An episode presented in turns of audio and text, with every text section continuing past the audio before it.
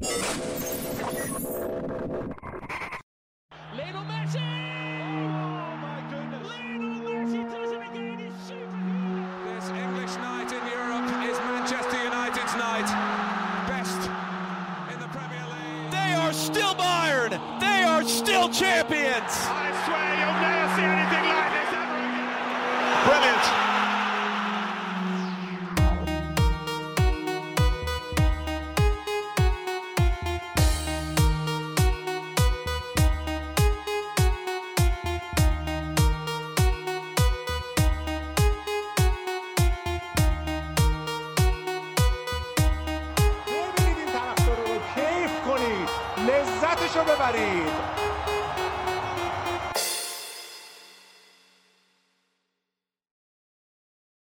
سلام به اپیزود 11 همه پادکست تخصصی فوتبالی پاننکا. خیلی خیلی خیلی خوش اومدید. فوتبال انگلیس منتظر ماست که مخصوصا تیمای لندنی بهشون دخول بشه. بیا تا به میگه لندنی منتظر ماست. بیا تا برویم. علی روان عزیزم اینجاست که فوق لیسانس چلسی لژیونر و در واقع در حالی که لباس زنیت سن پترزبورگ که از خود سردار آزمون میگه من گرفتم. میگه لباس از خود سردار گرفتم. که روفاز خنده بوده و می‌خواد پیشرفت کنه. علی خودت یه حال احوالی بکنیم. با بقیه بچه هم همینطور و بعد بریم سراغ مارینا و دوستان. خب من هم سلام عرض می‌کنم. خدمت همه شنوندگان پادکست پاننکا. خب این تو این قسمت می‌خوام واسهتون راجع به چلسی و اتفاقاتی که تو فصل گذشته اتفاق افتاد و, فرانک لمپاردی که حالا مربی چلسی شد و بعد مدت ها به خونش برگشت صحبت کنم. چلسی هم از وقتی که خب ما بچه بودم یکم شاید جالب باشه ولی خب بازیکنی که واقعا باعث من طرفدار چلسی شم آدریان موتو رومانیایی بود. به به. بعد از خوبای کوکائین. آره سال 2003 یادمه از پارما اومد و کلا خب یه فصل چلسی بود فکر نزدیک 27 بازی از چلسی کرد و 7 گلم زد. و خب اون درگیریاش با مورینیو و آخر فصل هم که اون قضیه دوپینگ پیش اومد و نزدیک به پنج ماه از فعالیت فوتبالی محروم شد و سال بعدم که به یوونتوس تیم آرش رفت و بعد اون سال هم یه سال تو یوونتوس دووم آورد. بعد چیز شد اصلا؟ گرفتن نه. از سال 2006 تا 2011 هم توی فیورنتینا بازی می‌کرد. دیگه بعد دیگه به تیمای خیلی رد پایین و پس که فرانسه رفت رفت خود رومانی بازی کرد. آره دیگه. اون زمان من متیو کیجمان رو هم خیلی دوست داشتم تو چلسی. شما نه میپوشید که بعدا هرنان کرسپو اومد و دیگه تیم درست حسابی شد. کیجمان دقیقا. خب آرش و عرفان هم هستن دیگه. ما مخلصیم. فقط همین که علی با لباس زنیت اومده که ارادتی هم به مدیر باشگاه چلسی نشون بده بیشتر. گاسپروم آره. در واقع اومدن به خاطر رومن دیگه مجبور شدن. بله. و آرش هم سلام علیکم. سلام علیکم. سلام علیکم. خیلی خوشحالیم بازم خدمت دوستان هستیم. میشالله گوش داده باشن قبلی ها رو. لذت برده باشن حال کرده باشن و حال کنن. انشالله خب علی بریم به صورت ویژه وارد پرونده چلسی بشیم که سه چهار هفته است دوست داریم این کارو بکنیم و چقدر خوب که این کار نکردیم چون یه سه اتفاقاتی علل خصوص هفته گذشته افتاد و لمپارد اومد و انگار که یه رنسانسی داره تو چلسی رخ میده. از اونم پیتر چک وارد شده فابیو فابیو نه. اسم فریرا چه پاولو فریرا. هم تو تیم مدیریتی اومده و بگو خودت. همون دفاع راسته؟ بله بله. بله خب فصل پیش چلسی خب بعد اینکه آنتونیو کونته رفت خیلی درگیر تغییر مربی بود. آنتونیو کونته هم مانند خوزه مورینیو تقریبا میشه گفت فوتبال دفاعی داشته ارائه می‌داد. سال آخرش هم به مشکلی که تقریبا مربی چلسی دارن باش می‌خورن برخورد. اونم این بود که کنترل رخکن رو از دست داده بود. بعد درگیریاش تو فصل اول با دیگو کاستا نتونست رخکن اونجور که باید شاید تو سال دوم کنترل کنه و یه جوری میشه گفت کله پاش کردن دیگه کنتر رو. و خب وقتی که اسطورای چلسی دونه دونه از این تیم جدا شدن مثل دروگبا، جانتری، فرانک لمپارد دیگه چلسی نمی‌تونست اون کنترل رخکن رو مثل سابق داشته باشه و خب مربیا خیلی زود با بازیکنان به مشکل می‌خورن و کسی نبود که این بازیکنان رو جمع کنه. سزار از هم که حالا کاپیتان تیم شده اون لیدرشیپ خوب نداره و نمی‌تونه اون رخکن اونجور که باید و شاید در دست بگیره و تیمو به قولی هندل کنه. بعد از گذشته حالا این دوره مایتسیو ساری هدایت چلسی رو به عهده گرفت. ساری خب اومده بود که همون فلسفه فوتبال خودش یا همون ساری بال رو پیاده کنه چلسی. چلسی خب بعد اینکه همش داشت دفاعی بازی می‌کرد می‌خواد حالا فوتبال مالکانه رو به قولی امتحان کنه. ساری خب سعیشو کرد اومد اینو پیاده کنه. بازیکن مورد علاقه خودش جورجینیو رو به چلسی آورد. اول فصل هم خب وقتی که شروع کرد نتایج خوبی گرفت. اولین مربی چلسی بود که تو سیزده بازی اولش نباخت.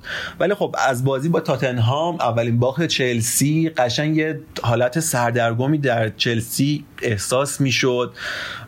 بعد اون خوز مورینیو هم یه مصاحبه ای کرد و گفتش که چلسی کافیه شما فقط جورجینیو رو مهار کنید یه کل تیم فلج میشه. و واقعا هم همین جوری بود. تیم ساری تقریبا میشه با یه دونه ترکیب داشت بازی می‌کرد. همه بازیکن یه پست ثابت داشتن. جز غیر موقعی که مثلا چلسی حالا با ترکیب نوه کاذب بازی می‌کرد و هازارد به عنوان مهاجم استفاده می‌شد چلسی تقریبا یه ترکیب ثابت داشت و حد زدن بازی چلسی دیگه واسه حریفا قابل پیش بینی شده بود. و همین یه مشکل بزرگ تیم ساری بود و خب جورجینیو هم که می‌گفتم به خاطر ساری اومده به چلسی خیلی انتقاد روی جورجینیو بود. با اینکه من خودم واقعا طرفدار بازی جورجینیو هم و به نظرم الان یکی از بهترین هافبک وسط های حال حاضر جهانه که واقعا فصل پیش به حقش نرسید. یه مشکلی که داشت به نظر من هافبک های اطرافش بودن. خب کانتت پیچ شک توش نیست بهترین هافک دفاعیشه. حال حاضر شاید. ولی از نظر ویژن و پاسکاری و اینا واقعا یه ذره سطحش جای پیشرفت داره. جاش اونجا نبود. میذاشش سمت راست بازی. آره سمت راست بازی می‌کرد در که بعد خب جای جورجینیو در واقع مثلا خیلی می‌گفتن باید بازی کنه و همینطور خب راس بارکلیو کنار این دوتا هافک باز به بازی گرفت متئو کواچیچو بازی گرفت ولی هیچ نتونستن. اونجور که باید و شاید بازی جورجینیو رو کامل کنن و جورجینیو خیلی اوقات مجبور می‌شد خودش دریبل بزنه مجبور می‌شد پاسای رو به به داوید لوئیس بده و خب همین پاسای رو به به داوید لوئیس باعث شد آمار خیلی با اختلاف بالای داوید لوئیس تو ارسال پاس واسه مهاجم داشته باشه و خب واقعا پاسای خیلی خوبی هم میفرستاد. داوید لوئیس بعد از حالا این مشکلات تکنیکی ساری بگذریم یه بزرگترین مشکلی که ساری داشت و چلسی این بود که خب با مدیا و خبرنگارا رابطه خوبی نمی‌تونست برقرار کنه. کلا تو ناپولی نشون داده بود این قضیه رو کلا رابطه خوب از نظر رفتاری و اخلاقی نمی‌تونست برقرار کنه. و یه مشکل دیگه هم که خب ساری داشت این بود که زبان انگلیسی رو اونجور که باید شاید بلد نبود. نمی‌تونست خوب حرف بزنه. برای همین در بعضی از کنفرانس های خبری بعد بازی جان فرانکو زولا رو میفرستاد که صحبت کنه. عصبانی هم می‌شد یهو می‌زد کانال ایتالیایی مترجم میشه بغلش آره دیگه میگم این مشکل هم داشت.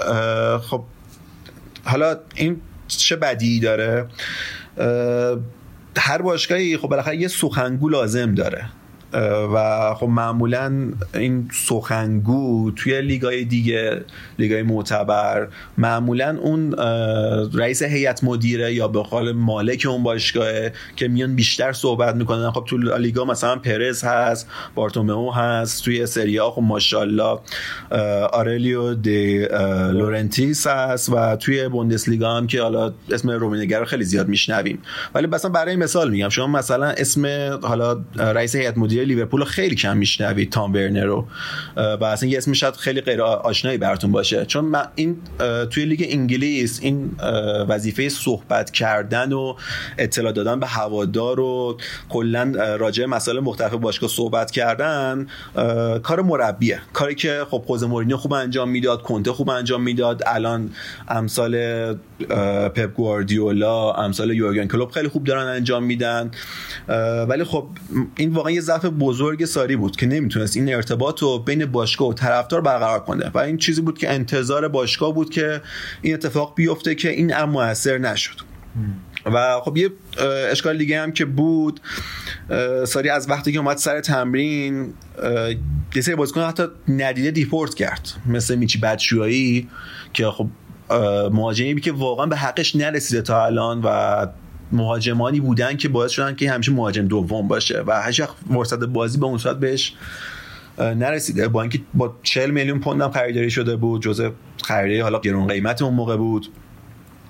و, و به جاش اومد چیکار کرد؟ توی نیم فصل به جای اینکه مثلا خب بیاد مشکل حمله چلسی رو حل کنه اومد با اصرار گونزال هیگواینو از میلان به صورت قرضی البته خب از میلان که خودش هم قرضی بود دیگه به قولی از یوونتوس قرضی گرفتتش که فکر کنم کنار الکساندر پاتو رادامل فالکاو جز بدترین مهاجمای قرضی ممکن بودن. پاتو هم که خب همونجوری هم که فکر کنم محمد رضا توی چند تا اپیزود قبلی راجع به کیا جورابچیان صحبت کرد یه جوری انداخت دیگه پاتو رو به چلسی تو اون سال. اونم مشکل خب فیزیکی داشت. دقیقا مثل هیگواینی که اومد تو ساری چندین چند بارم به این قضیه اشاره کرد. هیگواین خب اولش اصلا خوب بازی نمی‌کرد. البته خب اولش خوب بازی نمی‌کرد بعدش هم واقعا خوب بازی نمی‌کرد. ساری خودش هم می‌گفت که حالا هیگواین مشکل فیزیکی داره ولی خب رفته رفته چیزی که بهتر نشد بدتر هم شد. و فکر می‌کنم حالا مهمترین پیامد و خبر خوبی که ساری از چلسی رفت رفتن هیگواین بود. و خب تو اون برهه زمانی چلسی هیگواین رو می‌گیره بعد میلان جایگزینش میاد مثلا پیاتک رو می‌گیره با یه قیمت خیلی قابل قبول. پیونتک. پیونتک. می‌گیره با یه قیمت خیلی قابل قبول و این بازیکن میاد تو میلان خیلی فوق العاده کار می‌کنه. میگم خب اینا واقعا یکم از نظر ذهنی رو ذهن هوادار اثر می‌ذاره. و خب ساری یه مشکل دیگه هم که واسش بود این بود که خب رابطه خوبی با رومان آبرامیش مالک باشگاه چلسی نداشت هیچ وقت. تقریبا می‌تونم بگم تا جایی که من بازی رو دیدم ندیدم که حتی آبرامویچ یه بازی به تو ورزشگاه و بازی چلسی رو از نزدیک ببینه چیزی خب خیلی کم بود. البته تو زمان کنته هم خیلی کم شده بود. دیگه زمان ساری دیگه به اوج خودش رسید و تقریبا ساری و آبرامویچ اصلا با هم صحبت نمی‌کردن. و این وسط حالا مارینا گرند نوفسکایا بیشتر رابطه این دو نفر بود. یه نکته ای که من این وسط برم سال اولا راجع به مایکل امانولو بودش که فکر کنم یه سال و نیم پیش از کادر مدیریتی چلسی جدا شد و نفهمیدم چرا حالا اگر تو خودت و اینکه آبراموویچ این بحث اقامتش تو انگلیس هم بودش که دچار مشکل شده بود تمدید نمی‌شد رفت از طریق سوئیس اقدام کنه با توجه به سرمایه گذاری که تو بانکای سوئیس داره و بعد اونجا هم بهش انگار ندادن و بعدم رفت از طریق اسرائیل. شهروند اسرائیل بشه چون کسی که شهروند اسرائیل بشه می‌تونه citizenship انگلیس رو داشته باشه. و اونجا هم دچار مشکل شد به خاطر همین می‌گفتن خیلی کلا تو مدیریت چلسی بی انگیزه شده. حالا یکی از می‌گفتن حالا من نمی‌دونم تا چه حد. زیاد مثلا به ساری رب نداشت. به اینکه کلا چلسی رو یکم ول کرده بود رب داشته باشه در ادامه همون بحث امانولو. و همه چی رو سپرده بود به گرانوفسکایا که می‌دیدیم تو عکسی که بازیکن هم می‌گرفت. فقط مارینا حاضر بود لباسو می‌گرفت و در حال امضا کردن بود خبری از آبراموویچ نمی‌دیدیم برخلاف زمان مورینیو آنچلوتی و اسکولاری که اگه همه بازیو نبود حداقل نصف بیشتر فصل روی سرکوها بودش. کلا این کادر مدیریتی چلسی چقدر علاقه داشتن به کار تا قبل از این؟ چون الان من حتی الان یاد آمد که علاوه بر پیتر چکوفریرا دروگبا هم مثل که امباسادور چلسی شده. که بیاد از جاهای مختلف از دیدن کنه و بازیکن‌ها رو بیاره برای تیم چلسی. به نظرم بیشتر اینه که اون که اساطیر چلسی محسوب میشن و جوونم هستن و آورده رو کار که خودش کمتر وقت بذاره و اینا هم انگیزه بیشتری دارن جوونترن و فعالتر می‌تونن باشن. خب راجبه مایکل امنالو گفتی جریانی که حالا از چلسی جدا شد برمیگرده به درگیریاش با کنته.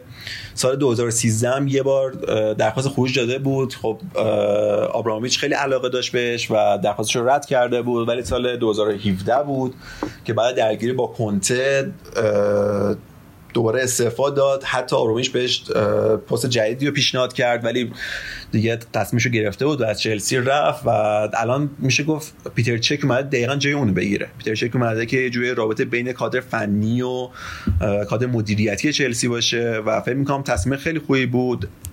خب پیتر چک هم تو زمین های حقوق و مدیریتی تحصیل کرده و می‌تونه خیلی کمک کنه تو این قضیه به چلسی. بعد این یک, یک و نیم سال.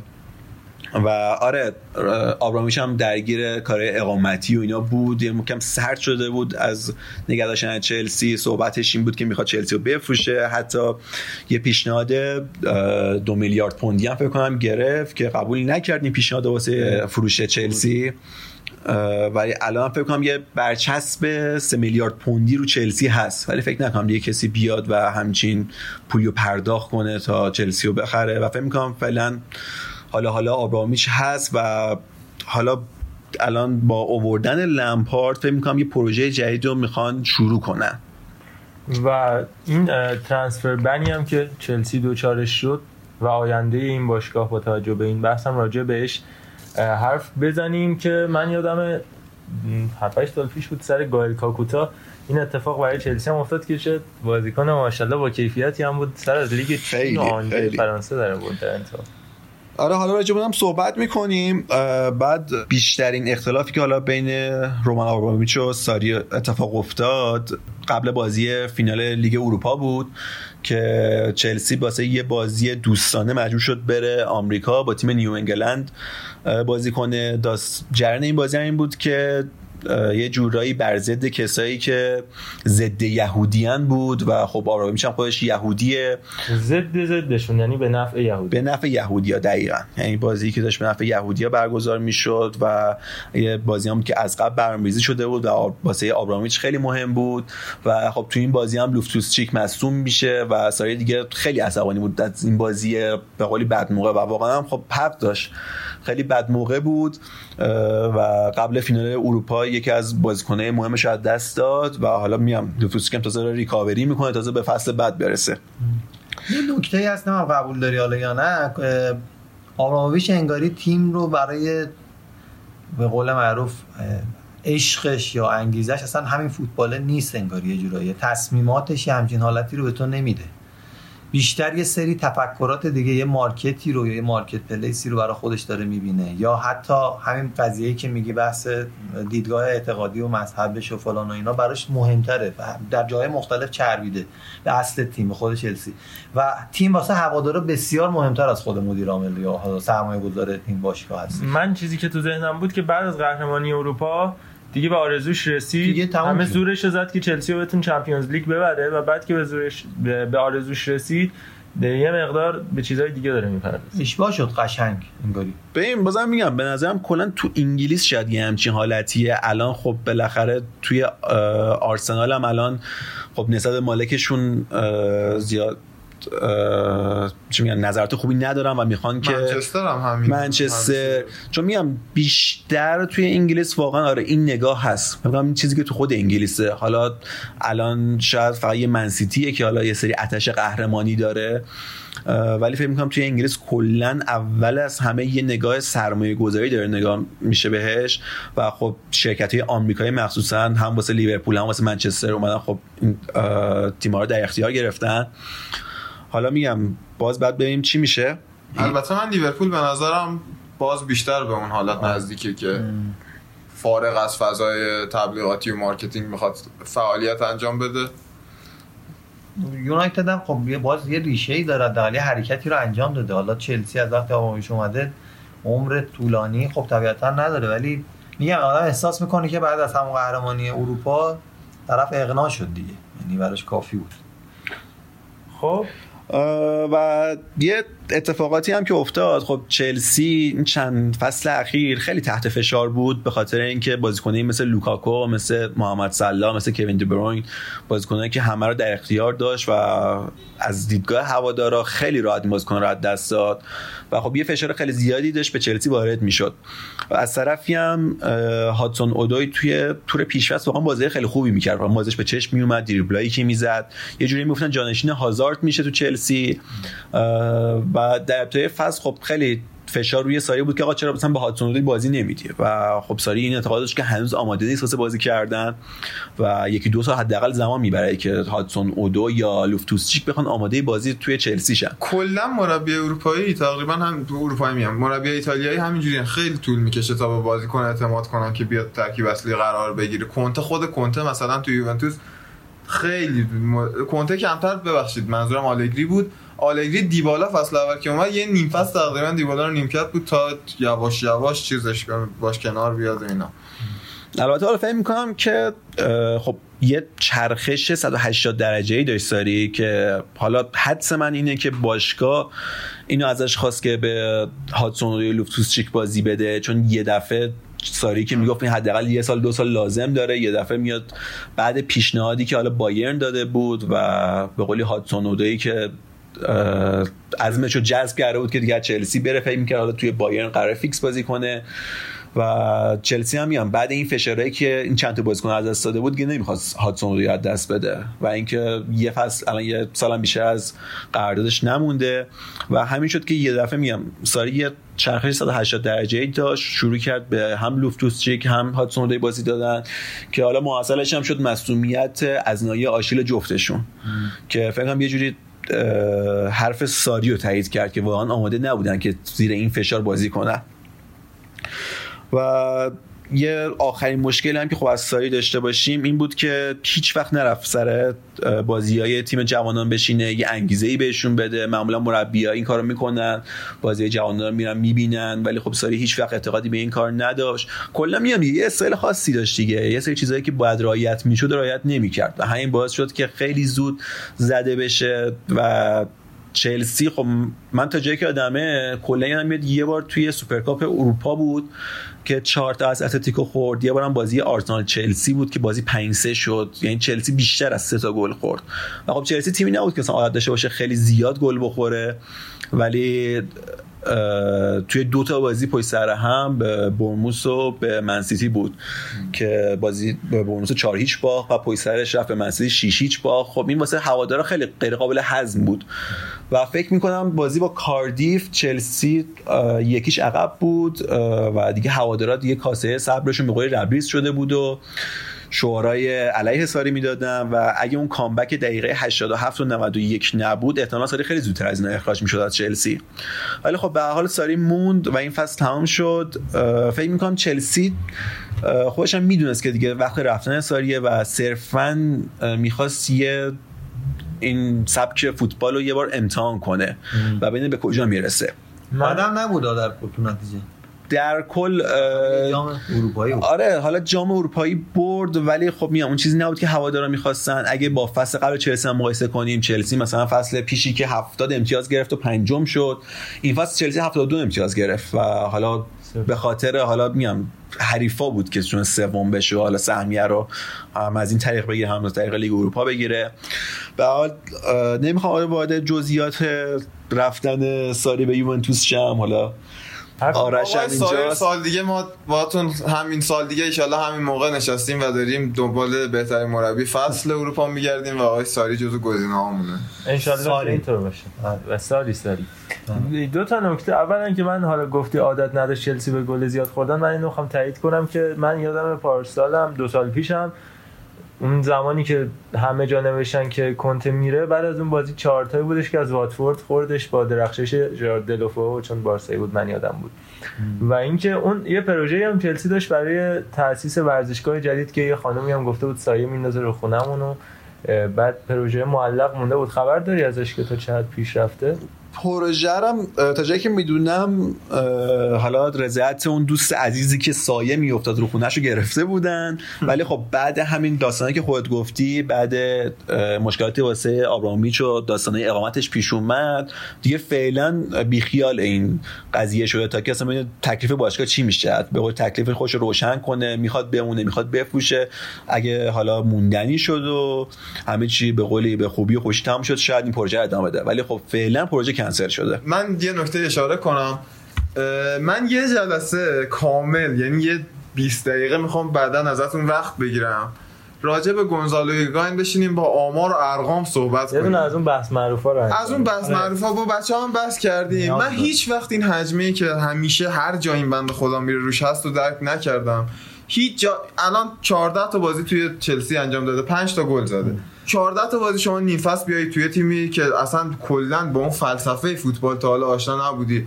توی انگلیس اصلا تو نمی‌دونی هنوز جو چجوریه. بری 14 تا بازی کنی 5 تا گل هم بزنی. با 5 6 سه تاش توی بازی بود. نه هتریک نکرد. دو تا دو- دو دو تا. تا دابل ولی. کلا برای مهاجم با اون سطح هم این چیز خاصی هم نیست. حالا نه، مثلا الکساندر. که ولی اینو اینقدر می‌خوام بگم. از دلایلش حالا می‌تونه این باشه که کلا هیگواین هم خودش انتظارات رو بالا می‌برد تو باشگاه سر بزنگاه ها جوری گن می‌زد که اونش مثلا همین الکسان لاکازت آره هر قبول دارم حرف تو رو تا حدی ولی خب انتظارات رو باید منطقی بالا برد دیگه. نمیشه یه هایی مثلا دیگه دست خودش این آره. بالا. الکسان لاکازت 35 تا بازی برای آرسنال این فصل کرده. همه هم تقریبا الان همه از هر کی بپرسی فکر کنم میگه لاکازت بازیکن خوبیه. بله. 35 تا بازی کرده 13 تا گل زده. الان این 15 تا بازی کرده 14 تا بازی کرده 5 تا گل زده. من نمی‌دونم چرا اینقدر هیگواین- چیزی هم بگم چون توی حالا این بحث بین مهاجما همیشه این قضیه هست که میان آمار گل و یا حتی پاس گلشون رو مد نظر قرار میدن. ولی واقعا شاید میام یه مهاجم آمار گل خوبی نداشته باشه ولی واقعا در اختیار تیمه. یعنی با بازی اون تیم می‌خونه خیلی خوب با تیم مچ میشه و می‌تونه بازیکن دیگر رو بندازه.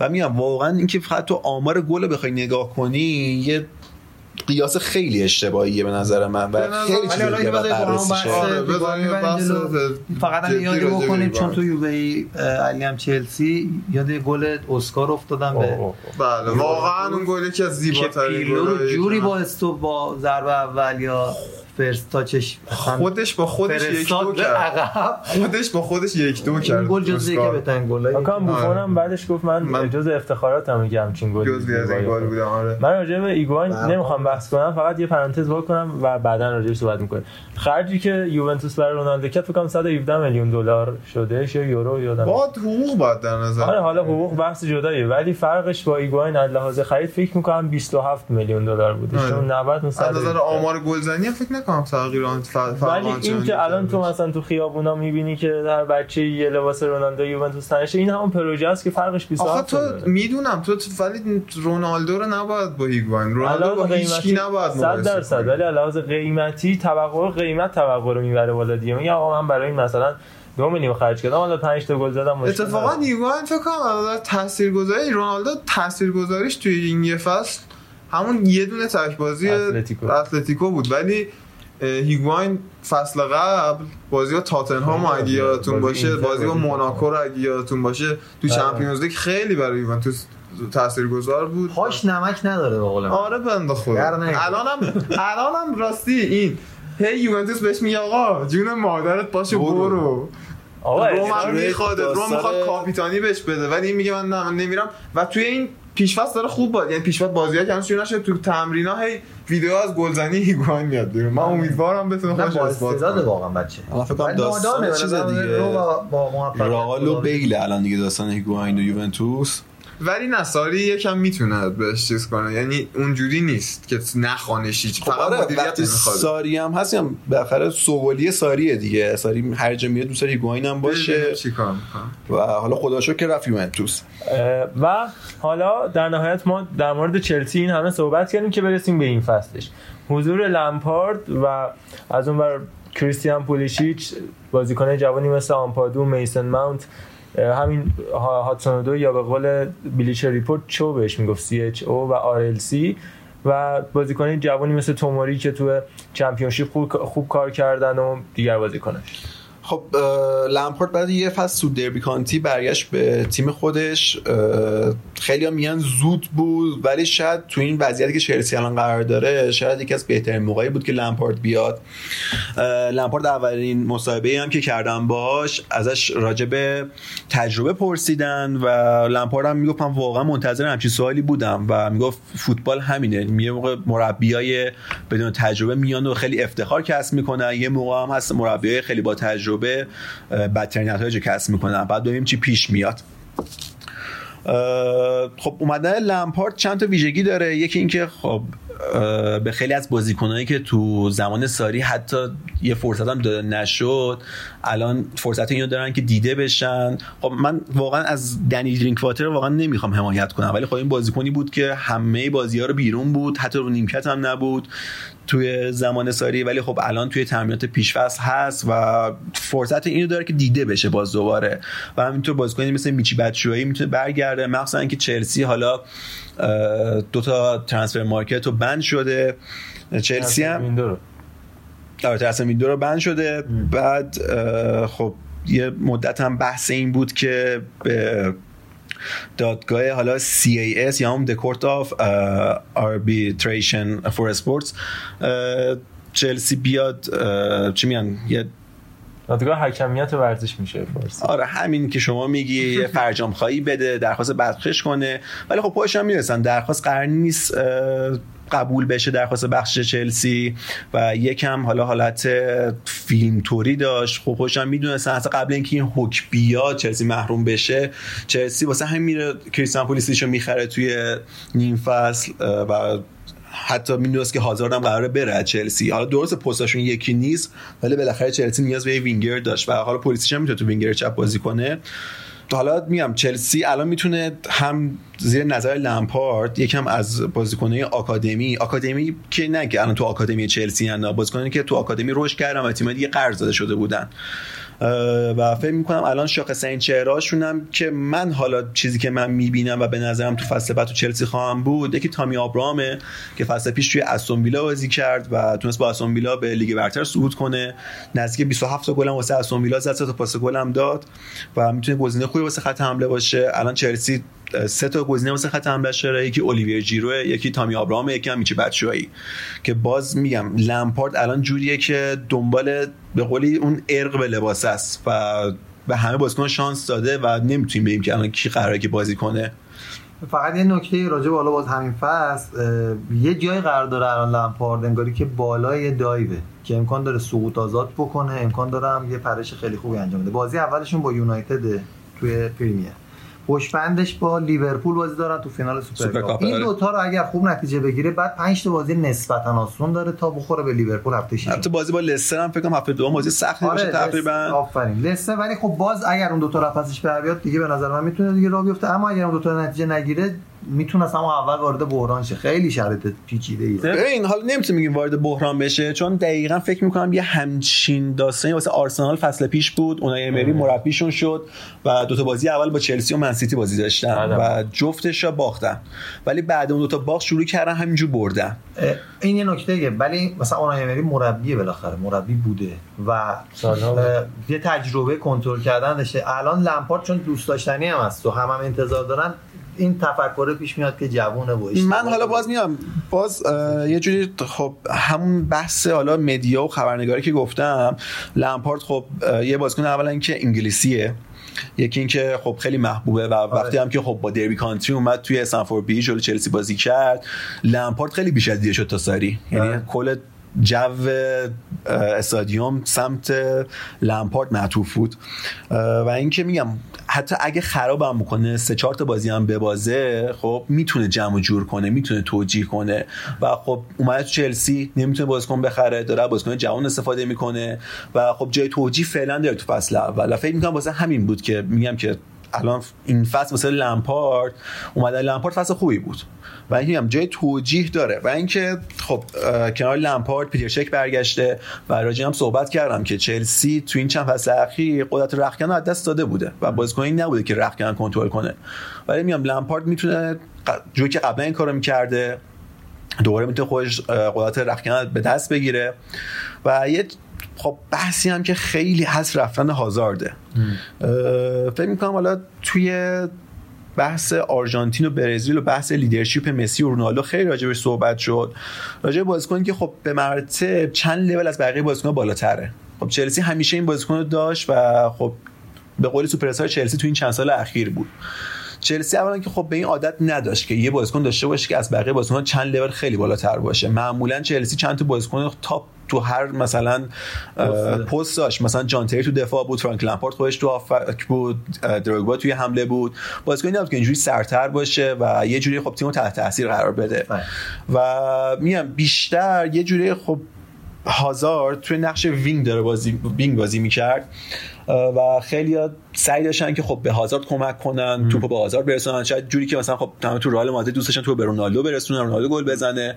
و چلسی هیچ این مهاجم تمام کننده نداشت. و شاید الان یه مهاجم تمام کننده اگه باشه مثلا من خواهم واقعا میچی باتشوایی مهاجم تمام کننده می‌دونم و بتونن اون هدف قرار بدن. یه توازنی برقرار. آره توازن برقرار میشه. و میگم چلسی این چند وقت اخیر بار حملهش روی دوش وینگرا بوده. ام. وینگرا بودن می‌رفتن میومدن حملات رو طراحی می‌کردن. هافبک به اون صورت که باید شاید توی حمله ها دخیل نبودن. و فکر می‌کنم خب چیزی که سبک بازی خود فرانک لمپارد قبلا بوده ها خیلی توی طراحی حملات دخیل بودن. خب لمپارد هم بهترین گل با که هافبک بهترین گلزن چلسی بوده. و فکر می‌کنم مثلا بازیکن مثل لوفتوسچیک این قابلیت داره که مثلا یه همچین نقشی رو به عهده بگیره. و مخصوصا حالشان بازی راجع بازیکنایی که احتمالا میان تو چلسی از آکادمی و بازیکن قرضی می‌گفتم. و فکر می‌کنم مهمترین بازیکن میسن مونت باشه. بازیکنی که فصل پیش خب زیر نظر خود فرانک لمپارد توی دربی کانتی کار کرد. و بازیکن خیلی خوب مستعدی نشون داده. و الان تو تور پیش فصل بازی‌ها که نگاه می‌کنم می‌بینم که خیلی خوب داره. به قول خط رو در دستش می‌گیره. و فکر می‌کنم جزء یک از بازیکنایی باشه که فرانک لمپارد می‌خواد فصل بعد روش خیلی حساب باز کنه. خیلی هم شبیه همین حیاییه. آره یه تچهره داره. حالا چند تا از این کانال هم شوخی کرده بودن. لمپارد هم با پاس نهایی گفتی. اصلا رفتم رفت تو مخم. اون پاسش به رامیرس یادم افتاد. آره توی بین قشنگ پویولو اصلا یه وضعیت چیپ خوشگل رامیرز بعد اونم تو کل زندگیش گل خالی هم نکرده و تو گل چیپ می‌زنه ما تحت فیکه خورد تو صورت والدس فیکه مصدوم شد رفت خب. خب من حالا دیگه میام لمپارد باز الان نمیشه بررسی کرد. خب به قول سابقه مربیگری به اون صورت نداشته. توی دربی کانتری تیم خب نه چندان خیلی بزرگ حالا نه چندان نه واقعا بزرگ نیست این تیم. سرمربیگری کرده. حالا باید وایس تو چلسی چیکار می‌کنه؟ و فقط یه مسئله میمونه. خب راجبه حالا یه جوری جوونگرایی توی چلسی بود. فکر می‌کنم توی این مدت اولین و تنها مربی که حالا سعی کرد چلسی و یکم به سمت جوانگرای هول بده آندره ویلاس باس پرتغالی بود که باش به قول خودش. حالا ویلاش باش به قول خودش ما میگیم ویلاس باس یا همون AVB معروف که نتونست خیلی سعی کرد مثلا پروژه پیاده کنه مثلا دروگبا میذاش روی نیمکت و دنیل استوریج رو تو اون زمان بازی می‌داد و نتیجه نگرفت و بعد اینکه بازی رفت توی چمپیونز لیگ به ناپولی 3 1 باخت و اومد توی لیگ هم فکر به وستبروم بود که باخت دیگه اخراج شد تا اینکه روبرتو دیماتو بیاد رو کار. میگم شاید بگم تنها مربی بود که سعی کرد یه پوسندازی بکنه چلسی و موفقم نبود. و حالا آماری که هست میگن خب ساری بیشترین استفاده از بازیکن آکادمی داشته. ولی میگم خب اون ساری هم که این کارو کرده بیشتر میشه گفت تحت فشار مدیریت بوده. حالا باید ببینیم لمپارد چیکار می‌کنه و حالا با تیم مدیریتی جدید با پیرچکی که اضافه شده ببینیم به کجا می‌رسه. من فکر می‌کنم که حالا دیگه میگم نمی‌خوام خیلی ادامه بدم نمی‌خوام خیلی باز کنم خسته کننده میشه بس. امیدوارم تونسته باشم یه توضیح خوبی از فصل گذشته و این فصل که چلسی پیش رو داره بهتون داده باشم عالی بود. من با یه نکته فقط بحث چلسی رو ببندیم بعد یه استراحتی بکنیم و بریم سراغ سیتی آرسنال و تاتنهام. اینم بگم که عنوان جایگزین فرانک لامپارد دربی کانتی فیلیپ کوکو رو انتخاب کرده که فصل بعد رو نیمکتشون هم میشینه و پروژه رو تعریف کرده که می‌خواد برگرده به سطح اول در حالی که 2007 با 28 بازی بدون برد بدترین رکورد رو ثبت کرده بود که هادرسفیلد این فصل این رکورد شکست.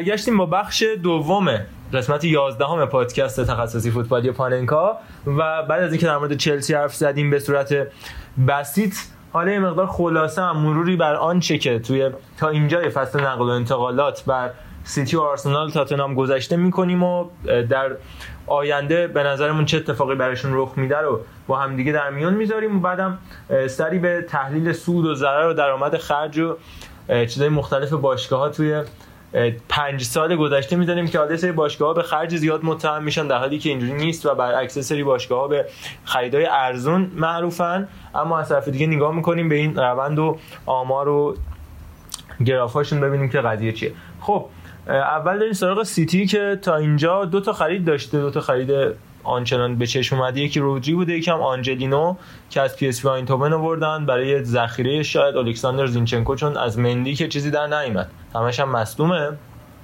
هست؟ میمونه هنوز؟ قرارداد که داره من چیزی هم نشیدم که پیشنهاد براش بیاد. حالا شاید بخواد مثلا اونو دفاع راست استفاده کنه و دنیلو رو بفروشن چون دنیلو به خروج نزدیک اتفاقا اینتر هم پیگیرش بود. البته برای کانسلو هم می‌خواستن دنیلو رو بگنجونن تو قرارداد. که البته زیر بار فکر کنم. نرفتن چون واقعا خوب نیست. واقعا خوب نیست. و تنها بحثی که راجع به خروج بازیکنش هم هست لیروی سانه هستش که به درهای خروج نزدیکه. یه با صحبتی هم با استرلینگ داشتن می‌کردن. کنار زمین یه فیلمی ازشون در اومد که ازش می‌پرسید می‌خواد بری یا نه؟ گفت حالا ببینم چی میشه اینا. کلا با استرلینگ خیلی صحبت می‌کنه گواردیولا. من بازی واتفورد هم که برد واتفورد بود دیگه فینال FA Cup که بردن همه داشتن جشن می‌گرفتن این بنده خدا رو برده بود اون گوشه داد و بیداد سرش. تکنیکی بهش می‌گفت گوش زد می‌کرد. می‌گفتن یکم show off هم توش داره که کلا گواردیولا با اینکه من خیلی ذوقم درش show off چاشنی کارش بوده همیشه. اما با مجموع این داستانا و چیزی که من می‌بینم فکر نمی کنم سیتی زیاد تغییراتی تو ترکیبش خود تنها فرقی که من فکر می‌کنم بکنه اینه که فرناندینیو ذخیره خواهد شد. و رودری به عنوان بازیکن اصلی احتمالا بازی بکنه کلا تیمای پپ بعد از یکی دو سال دیگه ثبات ترکیبی می‌رسن که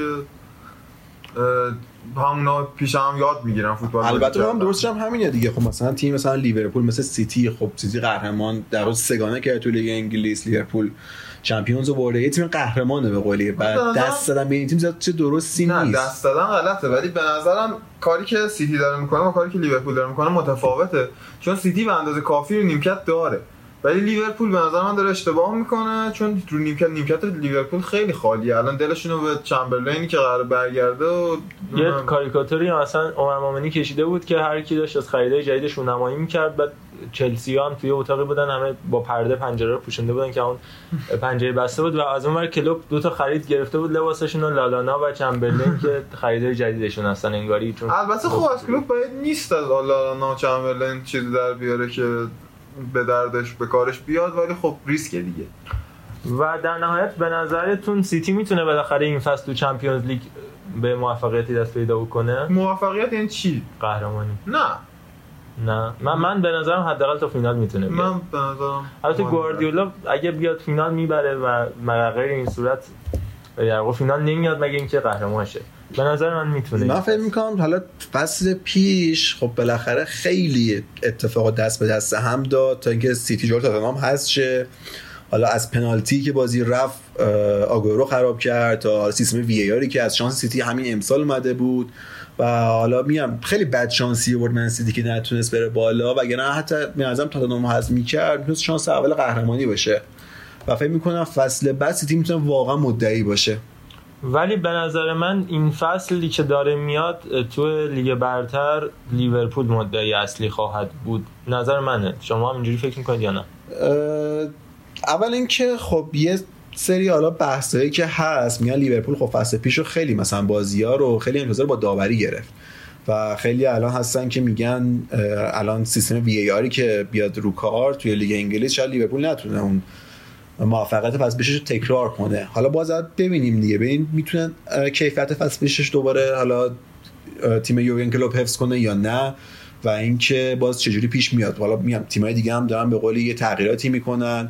و نمیشه حالا پیش بینی کرد. از الان خیلی زود واسه پیش بینی کردم. بعد فلان لیگ برتر شروع شه. یه چیزی از تیم‌ها ببینیم بالاخره تا بتونیم حالا یه نظراتی راجبش بدیم. من یه پرانتز کوتاه در مورد سیتی بگم و بعد وارد آرسنال بشیم. بحثی که راجع به گواردیولا مطرح شده بود تو مقاله تو دیلی میل این بودش که زمانی از اون ریل موفقیتش خارج میشه که با مدیریت به مشکل بخوره. تو بایر مونیخ اتفاق افتاد. مدیرای آلمانی زیاد باش همکاری نکردن و بعدم قراردادش رو تمدید نکرد و رفت.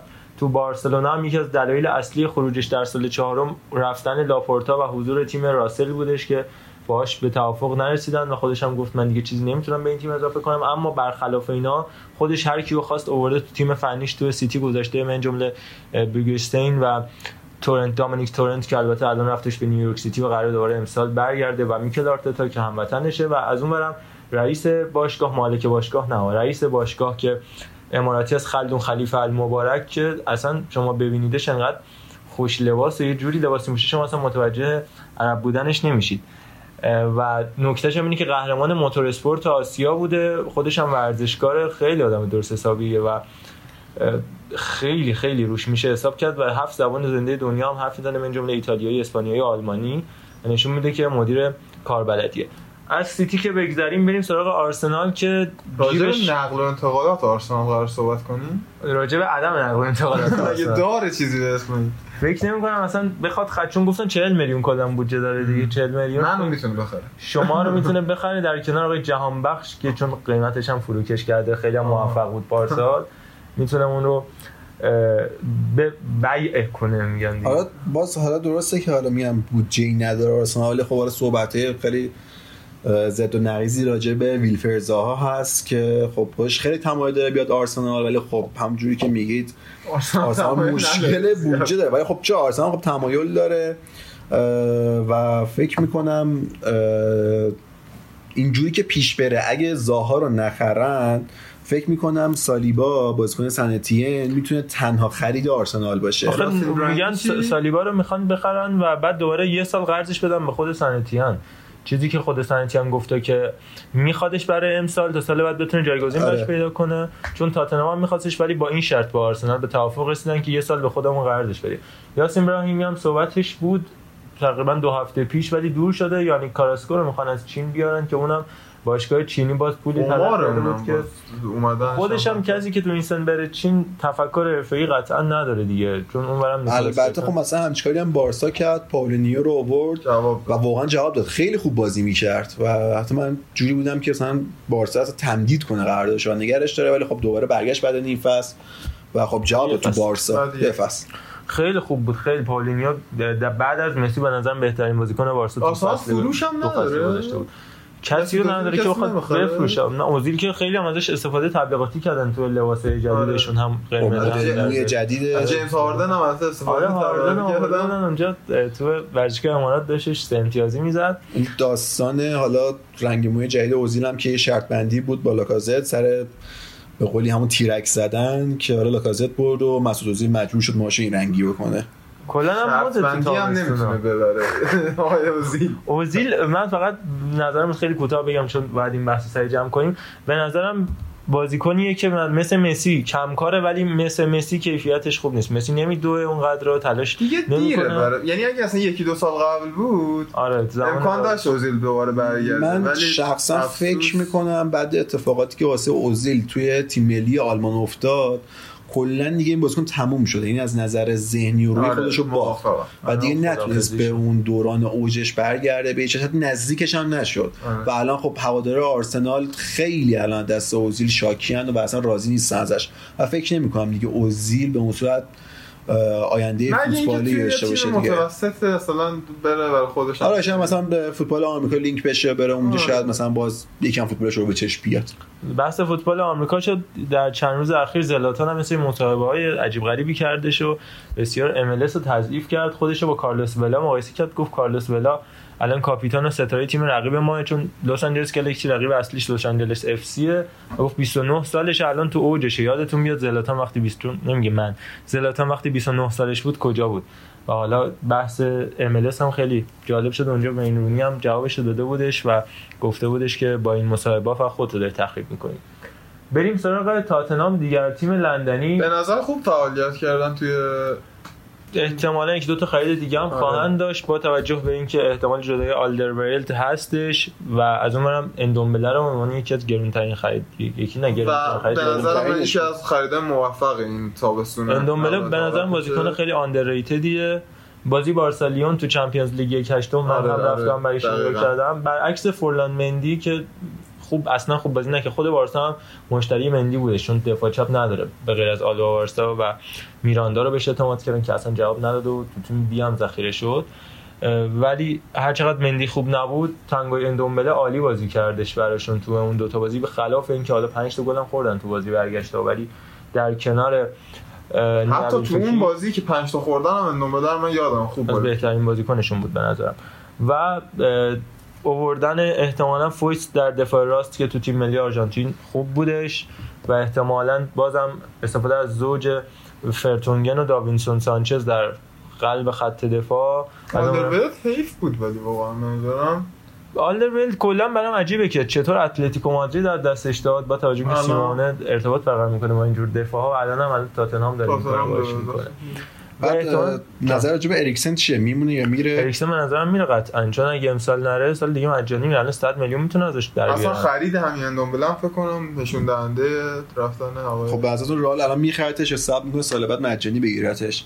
چون مطمئنا تمدید که نمی‌کنه اریکسن آره. من من فکر کنم منچستر نزدیک گزینه من رئال آدم اریکسن. اصلا هیچ صحبتی نیست راجع به خط میانی رئال که الان همه این خریدا همه حرفش بود ولی من چیز زیادی در مورد خرید احتمالی تو خط میانی رئال اصلا نشنیدم. و بنز کافی هم خرج کرده رئال. ها میام. چون من بودجه کافی نداره دیگه و فعلا بعد یه سری بازیکن بفروشه تا بتونه اون بالانس مالیشو البته اون اوایل صحبت شدش که بخوان دنی سبایس رو بدن به تاتنهام اریکسن رو بگیرن در نزدیک 40 میلیون هم باز باعث بدن. من چیز احتمال انتقال قرضیش به آرسنال هم شنیده بودم. آره، میلان آرسنال هم می‌خواستش آره بازیکن خوبی هم هست. ولی اگه رئال نتونه هافبک بگیره شاید هم نگرش. ولی زیدان مثل اینکه خوشش نمیاد زیاد از سبایوس. از طرفی هم آره. زیدان به نظر میاد که می‌خواست همون اول نقل و انتقالات خریداشو بکنه که پیشفصل خوبی آره. داشته باشه به نظر نمیاد رئال این بازیکن برادرش هم فوت. کرد بنده خدا پاشد رفتش اسپانیا دوباره برگشت به آمریکا ولی و در مجموع پوچتینو هم که دوباره همین امروز من فکر کنم چند دقیقه پیش برای من notification ش اومد مصاحبه کرد گفت تا یه افتخار درست حسابی با این تیم نگیرم نمیرم و دلیل این مصاحبه هم کردم انتهای فصل گذشته که اگه قهرمان سیل بشیم میرم همینه. من یه جام می‌خوام برای اینکه تاتنهامو ترک کنم بیارم یه پله بالاتر. فکر کنم مثل اون حالا مسابقه آگوئرو که گفته من تا وقتی که سیتی قهرمان چمپیونز بشه تو این تیم میمونم. قراره که اسطوره سیتی بشه. آره فکر کنم حالا پوچتینو هم به همچین سرنوشتی قرار دوچار بشه دیگه. و در نهایت. در مورد تاتنهام گرت بیل به نظرتون برمیگرده؟ نه. تاتنهام پول نداره. حداقل 80 تا باید خرجش بکنن. بحث پول نیست. اما اصلا اینکه فکر می‌کنم که اصلا گرت بل خودش شده نمیشه از رئال حالا بحث اینکه یه باشگاه بیاد تمایل نشون بده. پول مفت داره می‌خوره اونجا. و میگم واقعا فکر نمی کنم مثلا کسی بیاد خب گرت بیلی که الان تقریبا داره تم- بیشتر بازی فصل رو به خاطر مسئولیت از دست میده و از دوران اوجش واقعا فاصله گرفته به نظر من. و به نظرم یه همچین خرجی حالا 80 میلیون هر چقدر واسه یه الان یه همچین بازی کنی یه اشتباه مضحک ورزش اصلیش هم پیدا تو- دیگه. پولش می‌گیره گلفش بازی می‌کنه. بهش گفتن گرمه. من این مصاحبهش خوندم گفتن بهش که گرمه کجا میری بازی می‌کنی؟ گفتش یه دونه پرده خریدم اینا تو خونه می‌ذارم بعد یه گلف مجازیه. این توپو میکوبم تو این پرده با قدرت دستم میره. دور آره خیلی جالب بود. و و حالا تو این انیمیشن چمپیونز بلیچر ریپورت هم خیلی روش تاکید میشه اینکه بعد پنج سال هنوز اسپانیایی اصلا بلد نیست. در حد سلام علیکم اینا فقط بلده. و انگلیسی حرف می‌زنه. چیز اون یکی کچله بگوویچ. این فکر کنم 15 سال ایرانه و یه به حال اینکه درآمدزایی می‌کنه برای کسی که یاد مترجمش باشه جالبه. خب اینم از بحث تیمای انگلیسی از این فاصله بگیریم و بریم سراغ همون بحث تحلیل سود و ضرر و درآمد و خرج و این داستانه.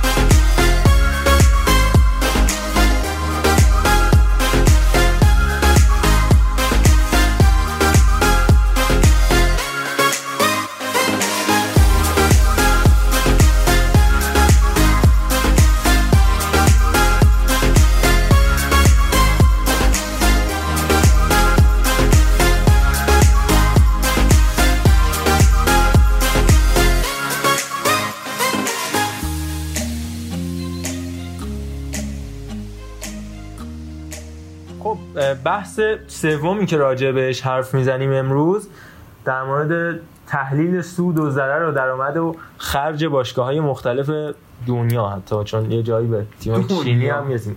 بیشترین پرخرجترین تیمه دنیاست. یاد یه عزیزی که راجع به یکی از تیم های شهرستانی صحبت می‌کرد. بریم بحث بیشترین هزینه رو پیش بگیریم اول که از این به بعد همه هزینه ها برای کی شده؟ تو این لیست بارسلونا با 912 میلیون یورو خرج. رتبه اول داره که 67 تا بازیکن خریده تو 5 سال اخیر و از اون برم البته 66 تا بازیکن فروخته که 545 میلیون یورو خروجی بازیکن خروجی داشته و در مجموع 367 میلیون خرج کرده. و حالا من در مجموع اون بیلانه رو دیگه براتون میگم. ولی تو ردی دوم منچستر سیتی منفی 658 یعنی 658 تا خرج کرده. 907 تا خریده 249 تا فروخته. بعد 121 بازیکن تعداد حالا اینو نگاه کن بعدش بریم یوونتوس بعد آقا یوونتوس شما ببین. تیم سوم یوونتوس 837 میلیون خریده 299 تا بازیکن تو 5 سال اخیر خریده. اصلا 299 تا- آقا یه بعد حالا شما ترکیب اصلی یوونتوس نگاه کنید اصلا شاید سه نفر تغییر. کردن 299 تا بازیکن حالا خیلیشون پریما برا بودن ولی خیلی عجیبه 299 تا و از اون منم 288 تا بازیکن فروخته. یعنی ببین 5 سال ما مثلا سال اگر حدودا گرد کنیم 300 روز بعد بگیم که 300 اینم 299 بگیم 300 یعنی تقریبا هر 5 روز یه بازیکن خرید و فروش داشته. هر دو نیم روز یه انتقال داشته. قشنگ میگم قضیه یوونتوس قضیه این آدماست که اصلا یه چیزی می‌خرن منتظرن گیمشو دوباره بفروشنش. بازیکن‌ها رو خیلی میخریده؟ عجیبه. بعد یه حالا هم شدم واقعا همینه. حالا بالاخره بعد کلا ترانسفرینگ بالاخره برند یوونتوس می‌خوره رو اونگاه بازیکن. هستم فکر کنم اونجا نه خب واقعا همینه چون واسه یه بازیکن حالا مثلا خیلی آقای ممه بابا ناآشنا رو بخری و آره، ببین تو. یوونتوس بوده ممه بابا تیام در یوونتوس بازی می‌کنه. لیبل. خوردن اسم یوونتوس رو اون بازیکن همین دقیقاً شیخ دیاباته که الان فقط به خاطر اسم بنونتو الان کلی آقا بازیکن سریا اسم سریا اسم یوونتوس دو تا یه قیمت یارو. می‌ذاره دقیقا. بعد تو همین لیست حالا من میرم به ترتیب ولی تو همین لیست نگاه کنیم همه دو رقمی هن به غیر از من سیتی. ولی تنها تیمایی که سه رقمی هن همشون سریا مال سریا هن. یعنی الان نگاه کنیم که نفر بعدی که سه رقمیه البته چل... چلسی هم آقا چلسی هم هست که راجبش صحبت می‌کنیم. ولی بعدش اینتر 276 به 280 و بعدش میلان 158 به 159 روم 245 به 235 و ناپولی 173 به 151 که تجارت عجیب بازیکنی که ما اسم این بازیکنان رو شاید هیچ وقت نمیشنویم مگر اینکه بیان مثلا به استقلالی پرسپولیس. اگه نه اصلا استقلال اصلا تو هم اروپا هم یه چیزی بشن یوونتوسیا بعدا می‌تونن بگن خب این آره. بازیکن ما بوده خدا وکیلی از 299 تا خرید شما دست روی 10 نفر بذاری 6 نفرشون اسم یوونتوس روشون بوده دیگه و بعدی چلسیه که 738 میلیون خرج 146 نفر کرده 578 میلیون هم فروخته تو 134 فروشش و در مجموع 160 میلیون منفی. چلسی که با توجه به اینکه اسمش کلا اینجوری در رفته که هزاران هزار بازیکن قرضی اینور اونور داره یه زمان فیتسارنهم هلند هم جزو دارایی‌های چلسی بود مثل بازیکن مثل کریستیان آتسو رو من یادمه. قرض می‌داد بهشون. چندین بارم تو این چیز اشاره کردی تو این 11 قسمت تا هر دو سه قسمت یه این مهمه برام. یادم یه بار داشتن با هم میادن چمپیونز لیگ که مشکل ساز شده بود براشون. ولی با توجه به اینکه این همه چلسی تو بوقو کرده میشه بازم عدد اونقدر بالا نی عدد چی؟ درآمدش یا نه تعداد بازیکن‌ها خب ببین تعداد بازیکن‌ها که اولا خب این تعداد بازیکن‌های زیاده حالا تو یوونتوس. آره ما نه ببین خب تعداد بازیکنای فروشیه در واقع این چیزی که اینجا نوشته. چلسی این بازیکن‌ها تقریبا می‌تونم بگم از آکادمیش می‌گیره و قرض میده و همینجور در حال قرض دادن. مثلا چند بازیکن نزدیک 10 سال داره قرض داده میشه. و خب مطمئن تو این لیست نمیاد. و اگر اگه چلسی با هم بازیکن قرضش بفروشه کنم نزدیک 50 60 سال هم چلسی بازیکن قرضی داره. اونا بفروشه هم یه عدد خیلی زیادی بشه خروجی چلسی. و همین حالا بریم رتبه بعدی پاریس سن ژرمن پاریس سن ژرمن 66 تا بازیکن خریده که 66 بازیکن خریدش شده 723 میلیون. ولی اجازه بده لحظه. پاریس سن ژرمن دخول نکنیم. شما نگاه کنید این سیستم تعداد زیاد جابجا کردن مثل اینکه رو سود و زیان هم تاثیر داره. اون دو تا تیمی که اینقدر نبودن زیاناشون خیلی منفیه. یوونتوس چلسی که تعدادشون زیاد بود یکم متعادلتر شده آفرین. آفرین. فکر کنم یه روشیه یه راهیه اصلا برای- جبران کردن هم این مدیریتی که ما نمی‌دونیم و وقتی اینا رو می‌بینیم برامون تجربه انگیزه ولی خیلی اتفاقا داره تو اون باشگاه میفته میگیم آقا ایشون رفته مثلا رونالدو رو 100 تا پولش داده دلیخت رو 75 تا پولش داده ولی این پول رو جبران می‌کنن با بازیکنایی که ما اسمشون رو هیچ وقت نمی... نمیشنویم هیچ وقت متوجه نمیشیم چه خبره تو اون باشگاه. استرارو 25 همین استرارو 25 بله. البته بعد اومد تو همون جنوا گل زد که البته مهمم نبود گلی که زد دو هیچ اصلا هم گلی که یوونتوس سری آ خورده تا الان مهم اهمیت نبود. خاصی نداشت بعد همین داشتم هم اینو می‌گفتیم که آرش هم به نکته خیلی خوبی اشاره کرد پاریس سن ژرمن 66 تا بازیکن خریده که 723 میلیون خرجشون کرده و 65 تا فروخته که 369 میلیون البته نفر بالایش که چلسی بود 134 تا فروخته یعنی سه برابر تیم پاریس سن ژرمن بازیکن فروخته؟ دو برابر. دو برابر. دو برابر. بله دو برابره. اینا بازیکن فروخته ولی نصفش درآمد کسب کرده. فروش های 65 تا فروش پاریس سن ژرمن 370 میلیون براش پول در آورده از اون البته اینجوری نیست. خب حالا دیگه به ترتیب نریم پایین. مثلا رئال مادرید تو این لیست داریم. 70 تا بازیکن خریده با 628 میلیون و 55 تا بازیکن فروخته با 430 میلیون که خوبه برای رئال مادرید این که. چی ولی اتلتیکو واقعا رشک برانگیزه. فقط 18 میلیون با نازش چیز بوده میخنده. اتلتیکو 18 رشک. آخه زم... از زمان فردوسی کسی استفادهش نکرده. یادم تو امتحان ادبیات من اومد و من بلد نبودم. می‌شد حسادت هم آره. یادم. واقعا 18 18 میلیون خیلی جذابه. تو این لیست 25 تا باشگاه کمترین ضرر مال اتلتیکوه که 18 میلیون بعدش 26 میلیون ساوثهامپتونه که رتبه 24 م داره و فقط سه تا باشگاه بیلان مثبت دارن. که این سه تا باشگاه هستن آیس روم، روسیا دورتموند و موناکو. به همین چند تا تیم هم بپردازیم. حالا بگذاریم از کل این عددا یکی از همون پایین بیایم نفر 24 م تیم 24 م ساوثهامپتونه 307 میلیون بازیکن خریده 64 نفر. و دقیقا هم 64 نفر فروخته و مرجو 26 میلیون ضرر کرده. ساوثهامپتون تیمیه که در آستانه سقوط بود این فصل لیگ جزیره و از زمانی هم که پوچتینو از این تیم رفت که اون زمان دو سه تا مربی خوب تحویل این مربی. فوق العاده داشتن. خود حالا بعد از پوچتینو رونالد کومان رو داشتن پلگرینو رو داشتن که رفتش تو اسپانیا خوب کار کرد. کلود پوئل مربی بدی نبود. همین الان رالف هازن هوتل آوردن. اون وسط ساوثهامپتون آره. مارک هیوز مربی خوبی نبود این وسط که خدا رو شکر دکمه‌ش هم زده شد.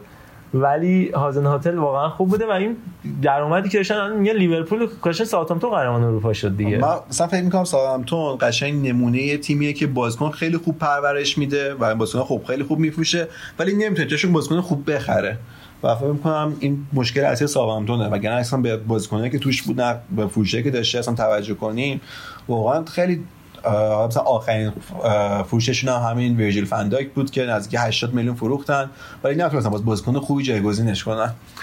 بالاترشون من خیلی کوتاه حالشون بحث طولانی میشه ساوثهامپتون ولی اینکه این توانایی چیز رو توی لیگ جزیره داره دنبال می‌کنه این چیز جالبیه. چون که معمولا تو جزیره تیم‌ها خیلی مصرف گرا میشن. همین الان بالای ساوثهامپتون وست وستهام هم ببینید بخاطر همین 140 داره. میلیون منفی داره وستهم 140 میلیون منفی داره از سال 2009 تا 2019 که الان باشه 53 تا مهاجم خریده وستهم که 53 تامیش هم سباستین هالر بودش که چند روز پیش گرفت هیگواین هم بهشون لینک شد. هیگواین لینک شد نگرفتن. ماکسی گومز لینک شدش که رفتش به والنسیا و بازیکنای گرفتن من جمله کرول یا چیچاریتو انر والنسیا و کلی بازیکنای مختلفی که نتیجه‌ای براشون نداشت. و دیگه تیمایی که می‌تونن جالب باشن حضورشون تو این لیست و گفتم عدد مثبتی هم دارن موناکو رو شما نگاه کنید 322 میلیون یورو سود کرده از این اتفاق 138 کردن تا مهم نبود فکر آره این.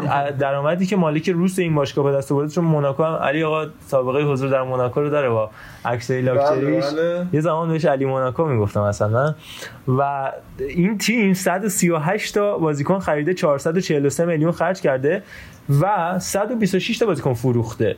یعنی 8 بازیکن کمتر و 770 میلیون این تعداد فروش رفته یعنی دو برابر. 8 بازیکن کمتر فروخته دو برابر بیشتر درآمد کسب کرده. و این می‌تونه خیلی جالب البته باشه. خب میگم مثلا موناکو مصداقش هم الان خب آژاکس رو داریم که این فصل خب یه دفعه من تو Champions League ترکوند و همه بازیکناشو دارن با قیمت خیلی گزاف دارن می‌خرن. اون فصلی هم که خب حالا موناکو قهرمان شد قهرمان le championnat شد و تو Champions خیلی خوب کار کرد. le غلطه. حالا. آره لیگ برتر فرانسه خوبه بله. راضی شدید خب OK. مثلا امثال برناردو سیلوا امباپه همین باکایوکو خیلی بازیکناشو خب قولی به تاراج بردن دیگه و خیلی سود کرد اون فصل سر فروش بازیکن. بحث موناکو شد. من می‌خواستم تو این اپیزود این کارو بکنم که وقت نمیشه. ولی تو اپیزود بعدی من در مورد لوئیس کامپوس صحبت می‌کنم. کسی که باعث شد این اتفاق برای موناکو و لیل بیفته این حجم ستاره رو همین یه نفر هم معرفی کرده به این دوتا باشگاه آقا معروف یه فرانسه. سوالی فقط وسط این همه انتقال زدیم دونی فندبیکو کسی نمی‌خواد؟ خیلی من جالب بود ببرم برام. اگه نمی‌خوام من بردارم. یه مورد دونی فندویک داریم. دستمون مونده. بارسا و رئال و دورتموند و همه اینا صحبتش شد ولی بعدش دیگه به هیچ جا لینک نشدش عجیبه. آره. خب از این که بگذریم بریم سراغ بیشترین ضرر که اینو اگه بر حسب بیشترین ضرر یعنی همینه همینه، ولی. بچینیم بر حسب بیشترین ضرر بیشترین ضرر رو منچستر سیتی کرده که البته با توجه به اینکه باشگاه قدیمی نبوده و کلا بازیکنای آنچنانی هم نداشته. خب و میدونیدم که پپ وقتی میاد به تیمی باید تیم خودش رو بسازه. باید اون مهرهاش براش خریداری بشن. و خب موفقیت هم میاره. 638 به 658 میلیون ضرر. بعد منچستر یونایتد بوده که 468 میلیون ضرر داشته. اصلا رده دو رده دوم سوم خیلی تاسف برانگیزه واقعا. سوم کیه؟ آقای میلان که من نمی‌دونم. این پولو چیکار کردن که الان آقای زاپاتا و اون یکی کی بود؟ وسط نه دفاع وسط. رومانیولی هست و بونوچی و نه نه. بونوچی واسه میگم یه؟ افتضاح بود دیگه در واقع. یه فصل خریدن 35 میلیون پولش رو دادم. فصل بعدم دوباره موساکیو. برگشت. آه، موساکیو.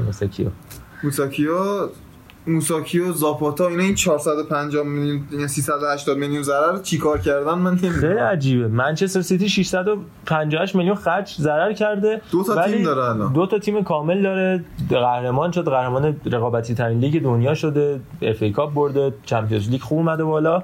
ولی از اون ور یونایتد و بعد میلان که اصلا دیگه صد رحمت به ببین حالا خیلی بحثش هم بود این چند وقته. همین که میگم تو اپیزود قبلی هم راجعش کم صحبت کردم. من سیتی واقعا داره خریده با سیاست می‌کنه. چیزی که حالا تو پاریس سن ژرمن هم می‌بینیم خب خریدای خیلی گزافی میشه ولی خب سیاستی پشتش نیست. به قول به قول آقای علیفر ناصر خلافمون زیاد خوب خریدایی نکرده به قول دیگه الان سرش به سنگ خورده آره، و خودش فهمیده. شده دیگه. باش همه چشو بکنه خب مثلا داره منسیتی می‌بینه. مثلا منسیتی این فصل الان رکوردش رو با رودری شیکوند با 70 میلیونی که داد. تازه این فصل شیکوند. و پاریس سن ژرمن میاد مثلا با 222 میلیون میاد نیمار رو می‌خره. نیماری که جز حاشیه به نظرم واقعا چیزی واسه پاریس سن ژرمن نداشته.